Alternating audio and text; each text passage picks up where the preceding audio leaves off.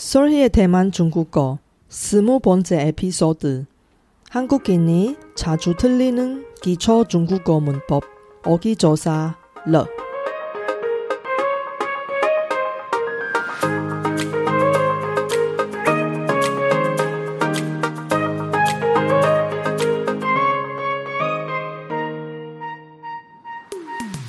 안녕하세요. 솔희 차이니스에 오신 여러분을 환영합니다.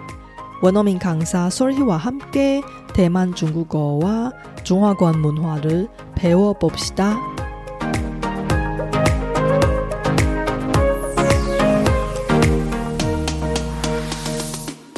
지난 에피소드에는 기초 중국어 문법 르의 과거 표현을 설명했는데 이번 에피소드에는 이어서 르의 변화 표현과 명령 표현을 이야기하겠습니다. 초급 이상 레벨 학습자를 위해 만든 콘텐츠라서 이번 방송은 한국어와 중국어로 진행합니다. 방송에서 나온 중국어 표현과 예문을 쇼노트를 참고해 주세요.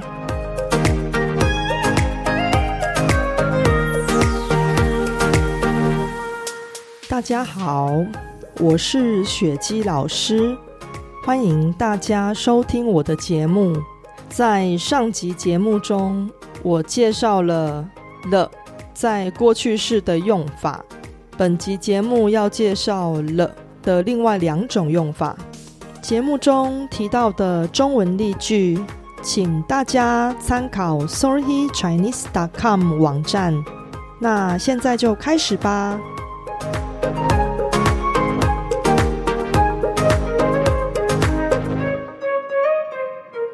동사와 르의 조합은 첫 번에 설명했던 과거의 행동을 이야기할 때 사용할 수도 있고 변화가 일어날 때 사용할 수도 있습니다.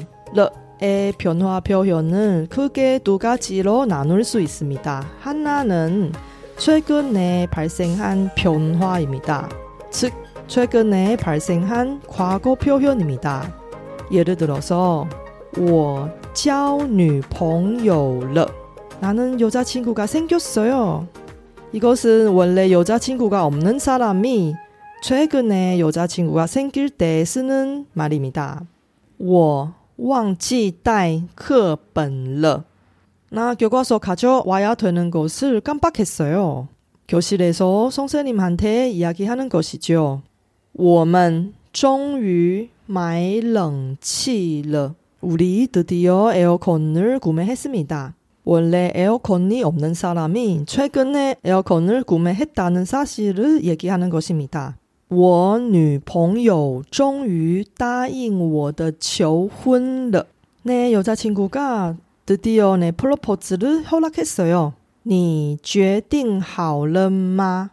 결정하지 못한 사람한테 결정했냐고 물어보는 것입니다.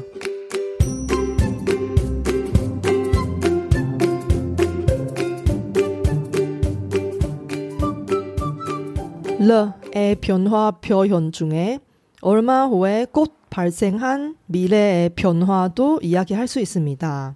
예를 들어서 我要结婚了. 나는 꼭 결혼할 거예요.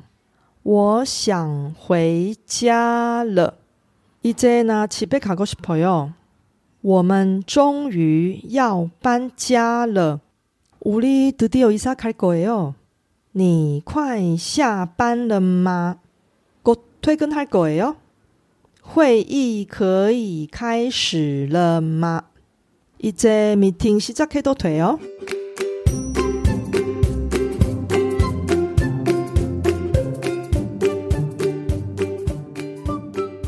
동사와 르의 조합 중에 다른 사람한테 명령을 할 때도 사용할 수 있습니다.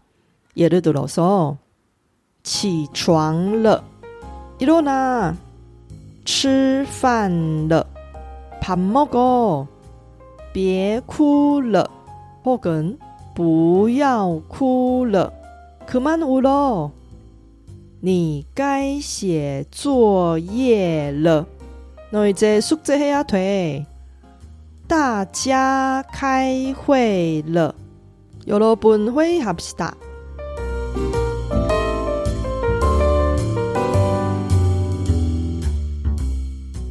지난번과 이번 에피소드 모두 잘 들었으면 르, 이 누구나 틀리기 쉬운 중국어 어기 조사에 대해 어느 정도 이해하실 텐데요. 이 에피소드는 제가 제공하고 있는 대만 중국어 과정의 샘플 강의입니다. 더 많은 실용적인 중국어 문법 표현을 공부하시려면 solhichinese.com을 참고해 주세요. 다음 에피소드에는 르 의 마지막 표현 방법을 공개하겠습니다. 르에 대해 제대로 이해하실 분이 다음 에피소드도 놓치지 마세요.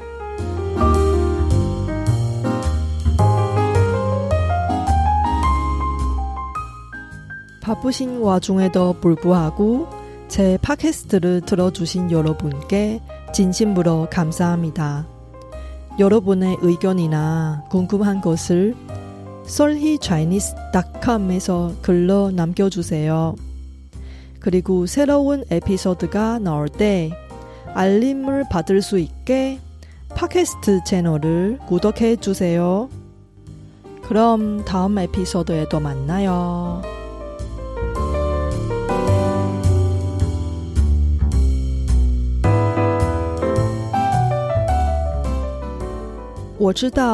大家每天都有忙不完的事，真的非常感谢大家在百忙中抽空收听我的节目。